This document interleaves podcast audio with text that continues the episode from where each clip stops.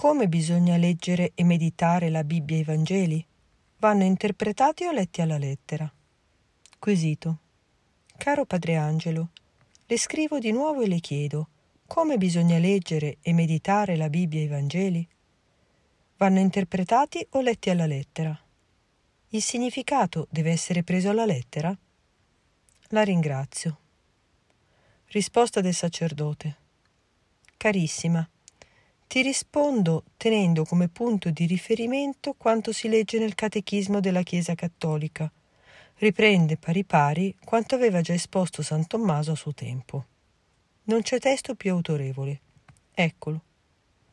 Secondo un'antica tradizione si possono distinguere due sensi della scrittura, il senso letterale e quello spirituale, suddiviso quest'ultimo in senso allegorico, morale e anagogico. La piena concordanza dei quattro sensi assicura alla lettura viva della scrittura nella Chiesa tutta la sua ricchezza. Vedi Catechismo della Chiesa Cattolica, punto 115. Al punto 116 il senso letterale è quello significato dalle parole della scrittura viene subito ricordato che il significato letterale deve essere inteso secondo il contributo degli esegeti, e cioè dagli studiosi del testo sacro, che tengono presente la formazione del testo nelle sue circostanze culturali, storiche e geografiche. Se non si tiene presente il loro ausilio, facilmente si cade nel fondamentalismo, che legge il testo solo in maniera materiale, con il rischio di adulterarne il significato. È l'errore dei testimoni di Geova e anche di altri che aprono a caso le sacre scritture per cogliere il pensiero di Dio. A proposito del senso letterale, il Catechismo della Chiesa Cattolica riporta un'affermazione autorevole di San Tommaso. Tutti i sensi della Sacra Scrittura si basano su quello letterale. Vedi Somma Teologica, parte prima, Questione 1, articolo 10. San Tommaso lo chiama anche senso storico. Questo è il punto di partenza indiscutibile. Vi è poi il senso spirituale. Dio parla anche attraverso gli avvenimenti e le realtà della storia sacra.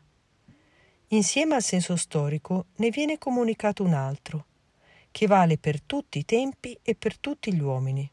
È il significato spirituale. Scrive San Tommaso.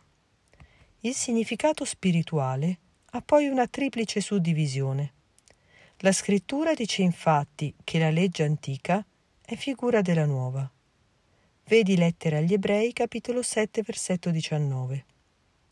E la legge nuova, come dice Dionigi, vedi De Ecclesia 5, 12, è figura della gloria futura. E così pure nella legge nuova le cose compiutesi nel capo stanno a significare quelle che dobbiamo compiere noi. Confronta Somma Teologica, parte prima, questione 1, articolo 10.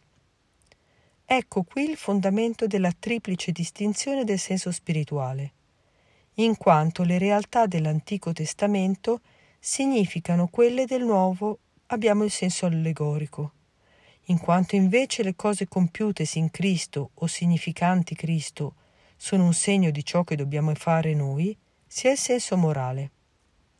In quanto finalmente significano le cose attinenti alla gloria eterna, sia il senso anagogico. Confronta Somma Teologica, parte prima, questione 1, articolo 10.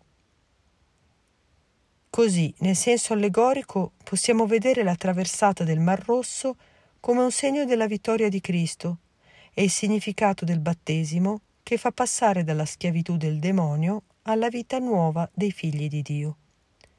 Per il senso morale è sufficiente ricordare che gli avvenimenti narrati nella Sacra Scrittura sono stati scritti per nostro ammonimento. Vedi prima lettera ai Corinzi, capitolo 10, versetto 11, per essere in grado di agire in maniera retta secondo Cristo. Nel senso anagogico possiamo vedere certe realtà e certi avvenimenti nel loro significato eterno, che ci conduce in greco anagoge, verso la nostra patria. Così la Chiesa sulla terra è segno della Gerusalemme celeste. Vedi Catechismo della Chiesa Cattolica, punto 117. San Tommaso aggiunge che questa triplice distinzione si potrebbe trovare anche nel significato storico o letterale. Ma siccome il senso letterale è quello che intende l'autore, e d'altra parte l'autore della Sacra Scrittura è Dio, il quale comprende simultaneamente col suo intelletto tutte le cose, non c'è difficoltà ad ammettere, con Sant'Agostino, che anche secondo il senso letterale, in un medesimo testo scritturale vi siano più sensi.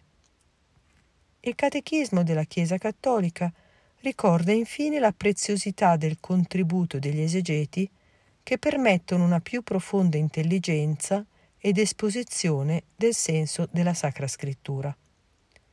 Conclude poi affermando che tutto ciò che concerne il modo di interpretare la Scrittura è sottoposto, in ultima istanza, al giudizio della Chiesa, la quale adempie il divino mandato e ministero di conservare ed interpretare la parola di Dio. Vedi Dei Verbum, punto 12. Dice infatti Sant'Agostino, non crederei al Vangelo se non mi ci inducesse l'autorità della Chiesa Cattolica. Confronta contra epistulam manichei quam vocant fundamenti. 5, 6 con l'augurio di una sempre più profonda intelligenza delle scritture secondo i suoi quattro significati, ti auguro ogni bene, ti benedico e ti ricordo nella preghiera. Padre Angelo.